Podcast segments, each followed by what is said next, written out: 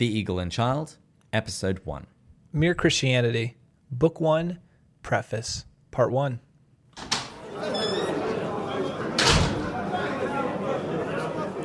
Hello, and welcome to The Eagle and Child, the hallowed pub of the Inklings. This is the podcast where each week, my friend Matt and I share a beer and discuss the writings of the author known to the world as Clive Staples Lewis, or C.S. Lewis, or Jack to his friends. My name is David, and today in this podcast, we're going to begin working our way through Mere Christianity. And as we look through this well-known work of Christian apologetics, I'm going to be joined by my fellow C.S. Lewis enthusiast, Matt. Thank you, David. I'm incredibly excited for today because we're diving into the preface, which for listeners right now, if you're thinking, this is a preface, let me just jump to the first episode on chapter 1. Don't. This preface is classic C.S. Lewis, packing so many insightful points into such few pages. We could talk all night. Honestly, I think there's more points in this than any single chapter. Absolutely. I think this is one of the best ways to get to know him. Couldn't agree more. So as we mentioned in the inaugural episode, we're not C.S. Lewis experts. We're just enthusiasts. So if you take issue with anything we say here, or actually if you take issue with anything that C.S. Lewis says, please feel free to reach out to us on Twitter. Our handle is @pintswithjack. So before we actually go any further, let's do this properly. Cheers. Cheers.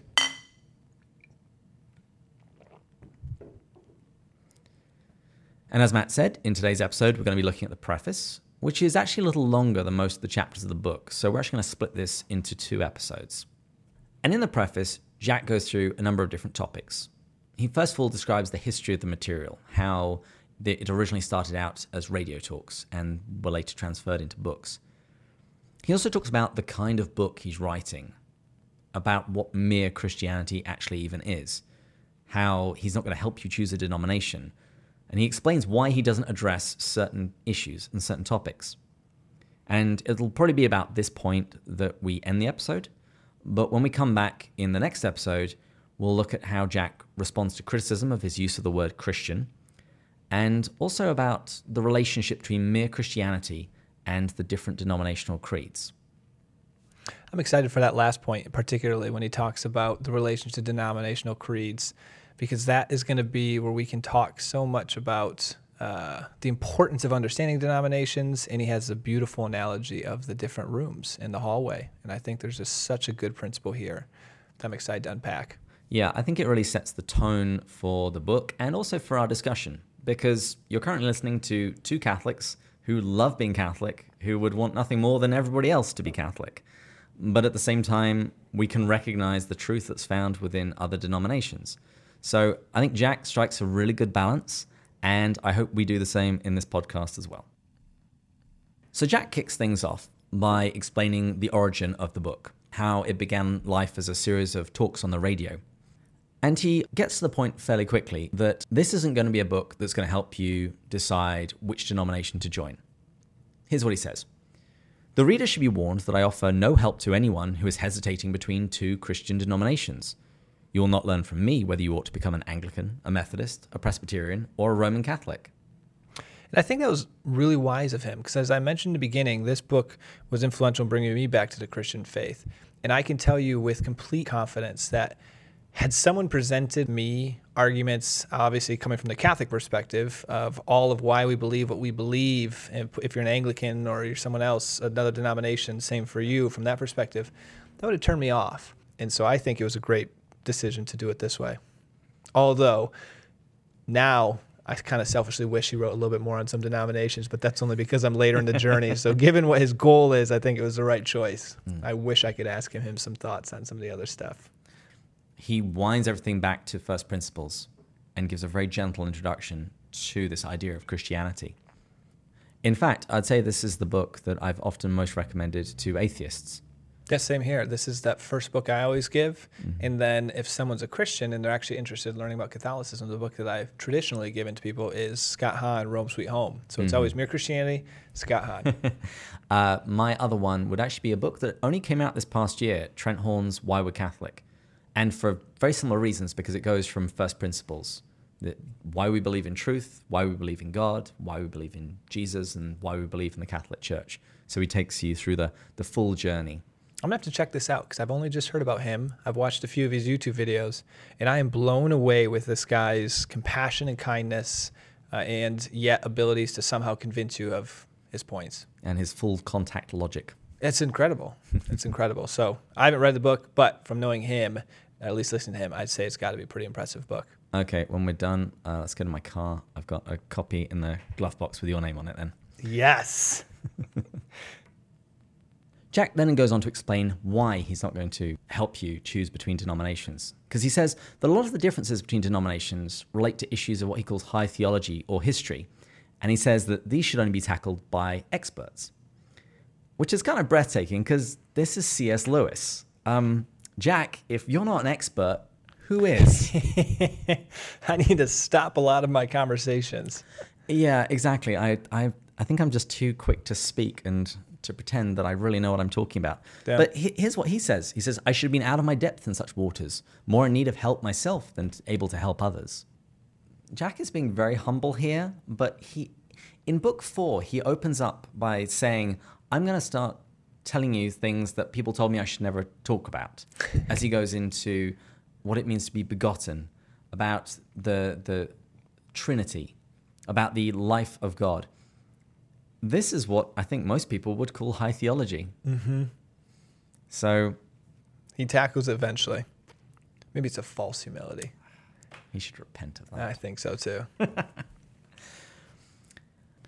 But he does make a point which I find very challenging, because he makes the point that discussing disputed points of doctrine doesn't encourage non-Christians to convert to Christianity.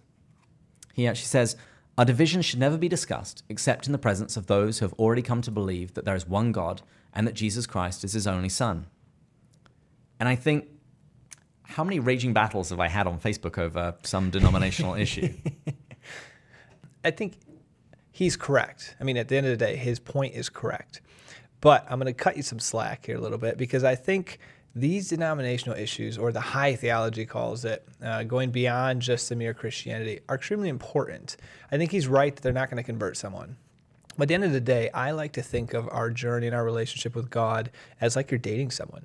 You know, you're attracted to some sort of beauty, whether if C.S. Lewis is for love, it could be the friendships that, wait, you too? Well, if that happens with the opposite sex and someone you're attracted to, well, that can actually turn into a relationship. But it starts with something simple, some sort of beauty. But at the end of the day, it has to build to getting to know the person on a depth. And you dig in and you learn everything about them. You want to know their history, what makes them tick. I think it's the same thing with theology. I think that's what it does. I mean, after I fell in love with Christ and salvation and the cross and what he did in that suffering, I want to know more. I want to know how that relationship looks like and get into that deeper issues and those high theology issues, I guess. I think that's true. And I think it also matters how you do it, whether you are engaging in these discussions for the purpose of proving how smart you are, yeah, or humiliating somebody else. But I'm always challenged by this point of his, and it does make me wonder if perhaps more of my conversations should perhaps happen in a private message as opposed to on somebody else's Facebook wall. That's fair. I actually wrestle with that too from time to time. I don't have the Facebook wall as you do, but I find myself, it's easy in a conversation when people start counter punching or coming up with some counterpoints to start getting defensive, and your pride kicks in, and no longer it's about the love of the other person, but the love of winning. Yes. And being right. And their destruction. Exactly. So yes, that is a big danger, and I see that in my life too from time to time. So rather than helping you choose which denomination to join, Jack says he's going to defend what Baxter calls mere Christianity. Now, Baxter, I had to look up who this was, and there's quite a few things in this prologue that I had to go and look up on Google. Baxter is Richard Baxter. He was a 17th century Anglican minister, and he used the term mere Christianity in a book that he wrote. It was called The Saints' Everlasting Rest. Jack says that, I have thought that the best service I could do for my unbelieving neighbors was to explain and defend the belief that has been common to nearly all Christians at all times. So this is what mere Christianity is. He says he's not going to try and defend Anglicanism or even what he would call my own religion. So Lewis himself was a member of the Church of England, and he says that if anybody wants to know his own beliefs, he says, to quote Uncle Toby, they are written in the Common Prayer book. Once again, this was something I had to look up Uncle Toby. He was a fictional character in the book Tristram Shandy by a chap called Lawrence Stern. And so all Lewis is saying here is that he is a member of the Church of England, and if you want to know what he believes, go and look in the Book of Common Prayer. But in this book, he says he's going to defend mere Christianity. He says, it was the part of the line that I thought I could serve best, and also the part that seemed the thinnest. And to make sure that what he's defending actually is mere Christianity and not Anglicanism or his own personal beliefs, he said that he actually sent out manuscripts of Book 2 to a number of clergymen, an Anglican, a Methodist, and a Presbyterian, and a Roman Catholic, to make sure that they all agreed. And I think it was pretty much complete agreement. I think the Methodists wanted to hear a little bit more about faith, and the Roman Catholic wanted a little bit more on the atonement. But Lewis concludes saying that, as far as I can judge, the book did at least succeed in presenting an agreed, common, central, or mere Christianity. He says, certainly I met with little of the fabled odium theologicum, that's theological hatred, from convinced members of communions different from my own. I was shocked to actually read that. Based on today, I don't know if that would be the case. It was, I'm reading it, I felt it was very in line with Catholic teaching. Mm-hmm. You know, emphasis and stuff, again, might be a little different. But you think of today and the world we're living in, and a lot of these non-denominationals and worse sexual ethics on things. Or even mainstream denominations. Yeah. And then I love how Lewis talked about the importance of receiving the divine life through faith, baptism, and communion. Today, I don't think you see that a lot of places. Some it's like faith and that's all you need. Some it's like just baptism, you're good. I mean, there's a lot of divergence now. Yeah, I think it would be very interesting to do a similar kind of experiment today. So the great fear from most people when you talk about a Christianity that's common to all denominations is that you water it down so much that you're not really left with anything. But here's what Jack says. He says, it may be possible to help silencing the view that if we omit the disputed points, we are left with only a vague and bloodless HCF. The HCF turns out to be something not only positive, but pungent.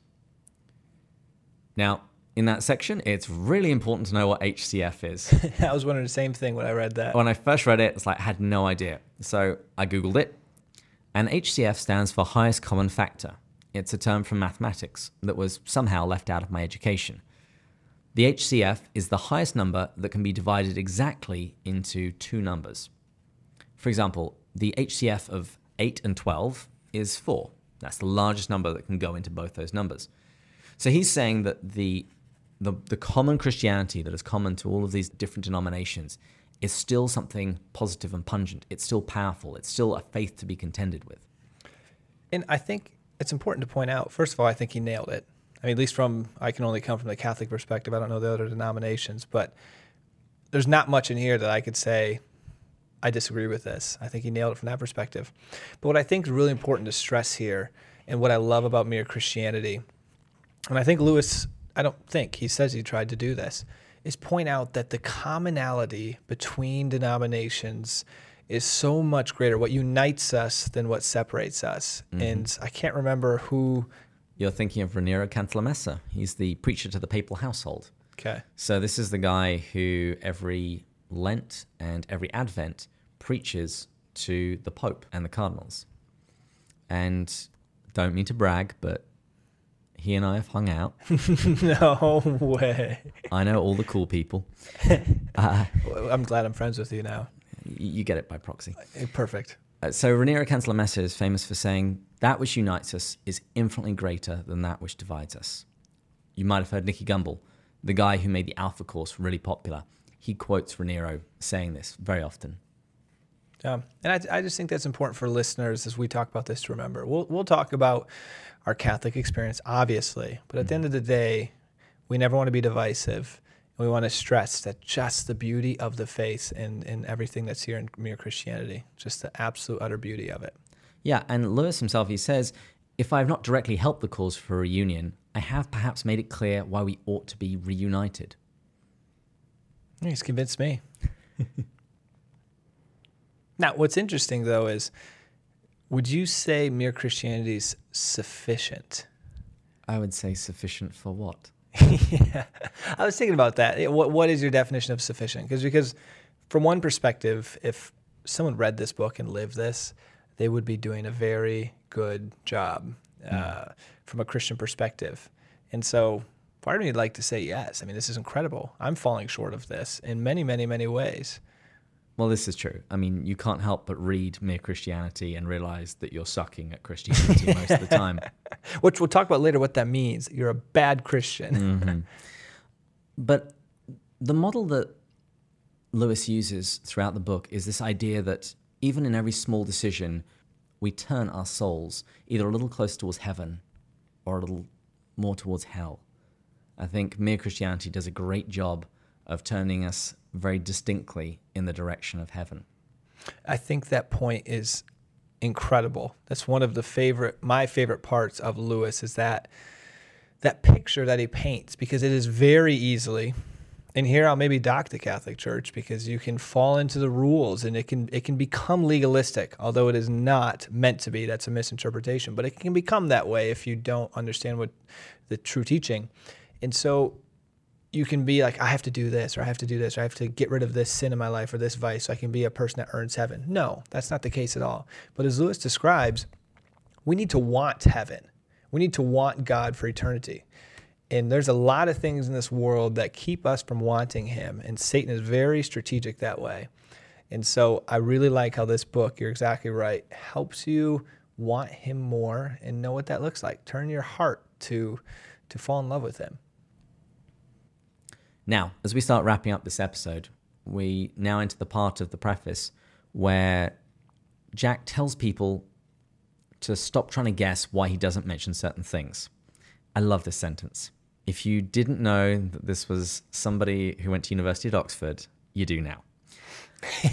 I should be very glad if people would not draw fanciful inferences from my silence on certain disputed matters.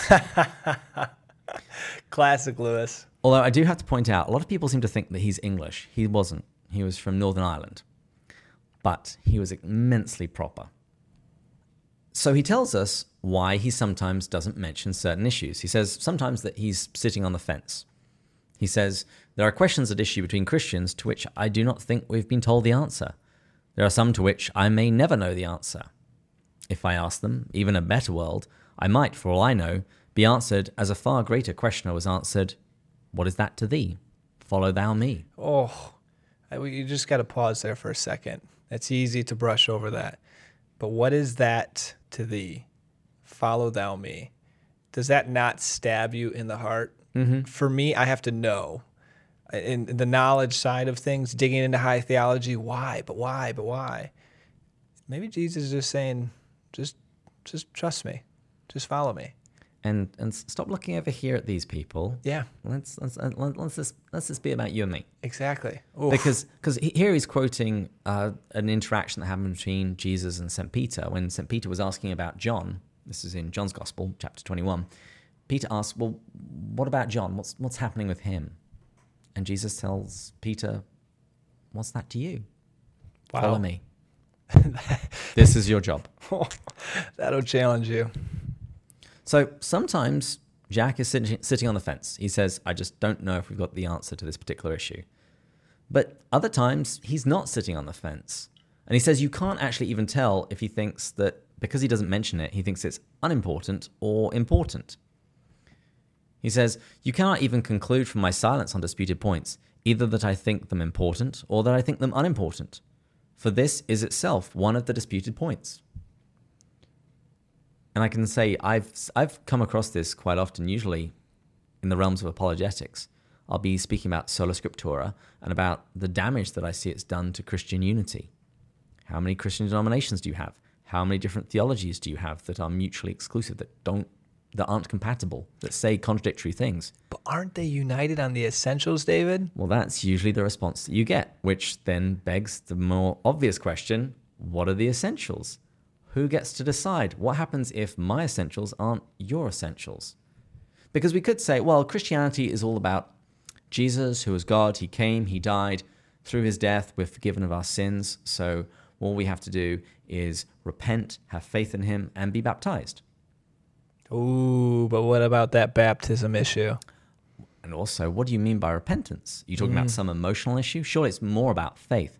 So you see how very quickly you can say we're united on the essentials, but that's usually got more holes than Swiss cheese. Now, let me ask you this. I'm going to put you on the spot. But does any of that stuff matter? It matters. It's a question of how much it matters. I come back to Lewis's image. You're either turning your soul a little close to heaven or a little close to hell. So some things matter, and some things matter an awful lot. Yeah.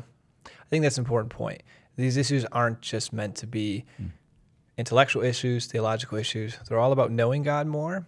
And as Lewis says, religion, which is the encompassing of these issues, are a statement of facts that are either true or false. Yeah. And we need to know what those are, because we need to know how we are supposed to live in relation to the way that God created the universe. And so these are very important issues. And if God created baptism to be a very important ingredient for forgiving original sin or healing original sin, that's something we probably need to get right. Mm-hmm. I think at the very least, it removes our inclination to be disinterested, to think, oh, that's not important. Yeah. The other kind of issue he says he's not going to talk about is the issue where he has no experience. And we're going to find this throughout the book, Lewis's humility. He says, ever since I served as an infantryman in the First World War, I've had a great dislike of people who, themselves in ease and safety, issue exhortations to men in the front line. I have a reluctance to say much about temptations to which I myself am not exposed. No man, I suppose, is tempted to every sin. It so happens that the impulse which makes some men gamble has been left out in my makeup. And no doubt I pay for this by lacking some good impulse of which it is the excess or perversion. There's a lot here, but the first thing I'd say, just high level, is my respect for Lewis reading this just goes to the roof. And I think this is something we all have to recognize, because in today, how easy is it to see and to talk about other people's sin? Mm-hmm. Particularly one that we have no idea about. Exactly. And so one for me, getting a little more personal, but high school, college, struggled with pornography. So I work through the grace of God. He's helped bring healing there. And I like to work with other men through that issue. But I would never... I mean, I can have a conversation with a homosexual, but I don't struggle with same-sex attraction. So I'm probably going to talk a lot less about that, because it's unfair for me to understand the circumstances they went through that have brought them to this state and the struggle that they've fought. And so I just think that this is something a lot of Christians could hear and recognize. Doesn't mean we can't say anything, but we got to be a little more reserved. It means perhaps we should say a little less. A little less. I like that. And I can't help but zoom in on his example of gambling. I actually just came back from a trip to Vegas. I was there for 4 days with friends. I didn't gamble at all. It's not out of any great virtue. I actually quite enjoy playing poker with friends around someone's house, but gambling just doesn't really do it for me. Yeah. And so I can't really speak to that vice very well. Yeah. The other point in here that he brings up that I just think is brilliant, he talks about, I pay for this by lacking some good impulse of which it is the excess or perversion. Lewis in The Great Divorce, shameless plug that you guys should read that. It's a phenomenal book, one of my favorites of his. He demonstrates this by showing that when our vices are killed off, we surrender those to God, we pray that he removes them from us. It's a painful process, but an amazing virtue can come out of it that allows us to be, almost helps us get into the kingdom of God, be a member of it, and to eventually spend eternity into heaven with him. And so he describes this lizard on the guy's shoulder that was the vice of lust, and the guy lets the angel kill it, and it turns into a stallion that he can ride up the mountain into communion with God. I just think that's a great principle to recognize. Oh, yeah, and Lewis is going to develop this further later, this idea that evil isn't really a thing. Evil is a twisting, it's a privation. It's seeking a good thing, but at the wrong time, in the wrong way. Yes. Occasionally I get complimented, and when people say things like, oh, you're very faithful to that ministry, or you're very faithful to that thing, I can never help but think, oh, faithfulness, that's what you call it. I just don't like being beaten by anything. I'm kind of stubborn. That's a good point, though. So I think the dividing line between virtue and vice is often very, very small. Yes. But it speaks to your point that a vice can be killed and can actually be transformed into something wonderful and virtuous. Yeah, think of a continuous temptation and sin. When you overcome a habit, that discipline you developed, that strength, the ability to surrender to God, start applying that to every other aspect of your life. Oh my goodness. And things can be redirected. I mean, who is the greatest convert in Christianity but Saint Paul? He begins his career in the Bible by imprisoning Christians. Murdering Christians. Them. Yeah. And approving of it. And yet, by the grace of God, he's transformed into the greatest Christian ministry that the world has ever known. And he wrote most of the New Testament. And so to not try to get emotional or sappy, but if people are struggling, and I have it, I bet David has stuff, if you're struggling with things, like this is such an encouraging word to know that God can use all of that for the most beautiful thing. So just ask yourself, how is this meant to be used? What is the good in this? And how can I surrender it to God and transform it? And I hear the landlord ringing the bell for last call. So let's finish this preface in the next episode. And in the meantime, please like, share, subscribe in iTunes and Google Play. If you want to contact us, hit us up on the website, restlesspilgrim.net. Actually, in fact, you'll be able to find the notes for each chapter of Mere Christianity that I produce for our in-person study group here in San Diego. You just got to search for Mere Christianity preface or chapter 1. And as always, you can tweet us at Pints with Jack. Tweet us your thoughts and your questions. So let's do the sign off. Further up. And further in. Cheers. Cheers.